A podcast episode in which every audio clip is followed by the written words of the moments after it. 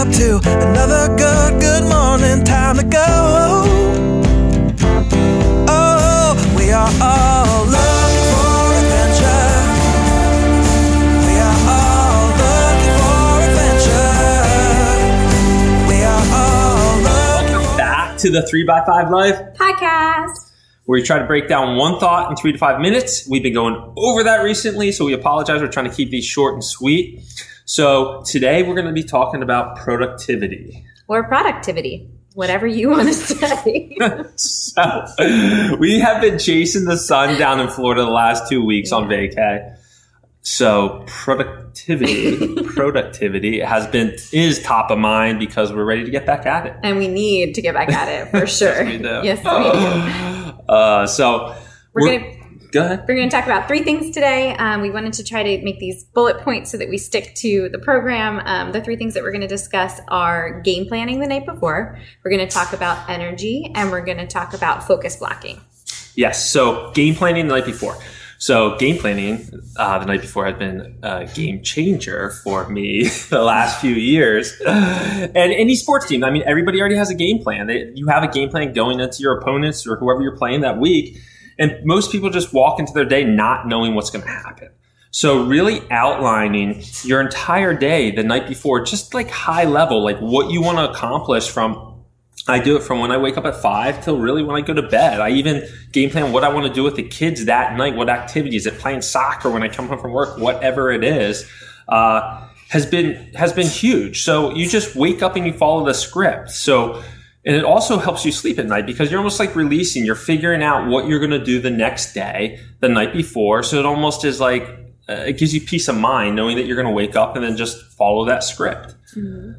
From an energy standpoint, too, exactly what you said. When at nighttime you're supposed to be unwinding and planning and journaling or Yeah. doing something like that at the end of the day, this is a form of journaling. You're really kind of clearing your mind so you can set yourself up for sleep, which, as we talked about in the last podcast when we talked about sleep a little bit and those PM routines, so so important.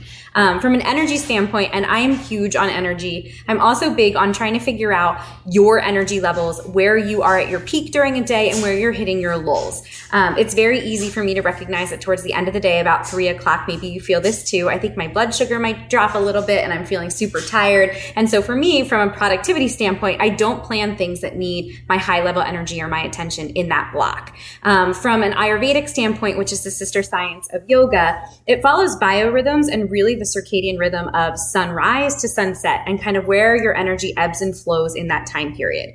Most people have a 10 to 2 block of time, which is when your pitta energy, your fire energy is like on, on full blast. And so that is where most people feel the most productive. They're able to have the clearest focus. They're able to limit distractions and they're just honed in on what they need to get done. So if you have the ability to plan your day, 10 to 2 is a really great time to do that focus block. If you're like me as a, as a teacher for 13 years, I didn't get to plan when my focus blocks needed to be because my planning sessions were planned for me. So no matter where they were in the day, I had about 45 minutes to kind of strategically get all of my things done that I needed to get done for that day, which is a huge undertaking. So it wasn't until I started to get super clear about closing my door, limiting distractions, putting my cell phone away, and then I used to micro block. So I used to take 15 minutes at a time, and we'll talk about time blocking in a second, but how do you optimize the time that you do have with your energy in order to get the most done that you possibly can. Yeah. So speaking of the th- of focus blocks, which is the third tip, is really setting up two or three of those, what, whatever works for you. And a lot of people do 25 minutes on, five minutes off, or 45 minutes on, 15 minutes off.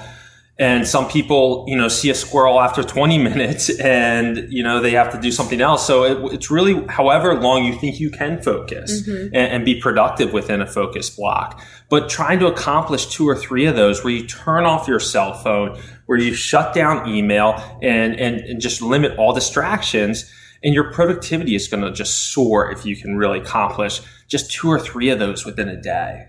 And if you look at the power of distractions and distractibility, like the second you're distracted, it takes your brain so much time in order to refocus on the task at hand that you lose so much of, of your, your productivity just by like saying hi to a colleague. So it's really helpful if you work with a team of teachers or you have similar schedules with people who you're working with, like in a, you know, an office building, to be very transparent about, you know, between this time and this time, basically like out of office. Like you are Yeah. doing what you need to do. You need to to, to honor and, keep that space sacred. And being open about that and letting others know is really helpful with that like social pull that you get because you're like, oh, I don't want to seem rude. But it really does take that prioritization and that, you know, prioritizing yourself so that at the end of the day, you get to walk out and be like, whew, I got that stuff done and I feel really great. And I don't have to take that home so I can be present with the people who I love. Exactly.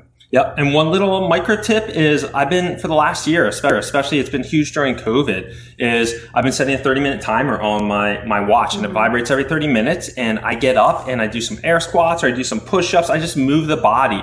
And when I do that, then I just feel like I'm more, my mind is clearer and I'm just more productive because my body isn't stagnant, like sitting in a chair or, or whatnot for the whole day. So uh, take one of those. Uh, just try implementing one, be it focus blocks, be it finding what energy uh, levels are best during what hour of the day for you, or game planning the night before. And next week, I'm going to give you my favorite productivity tip, a little teaser for you. So enjoy.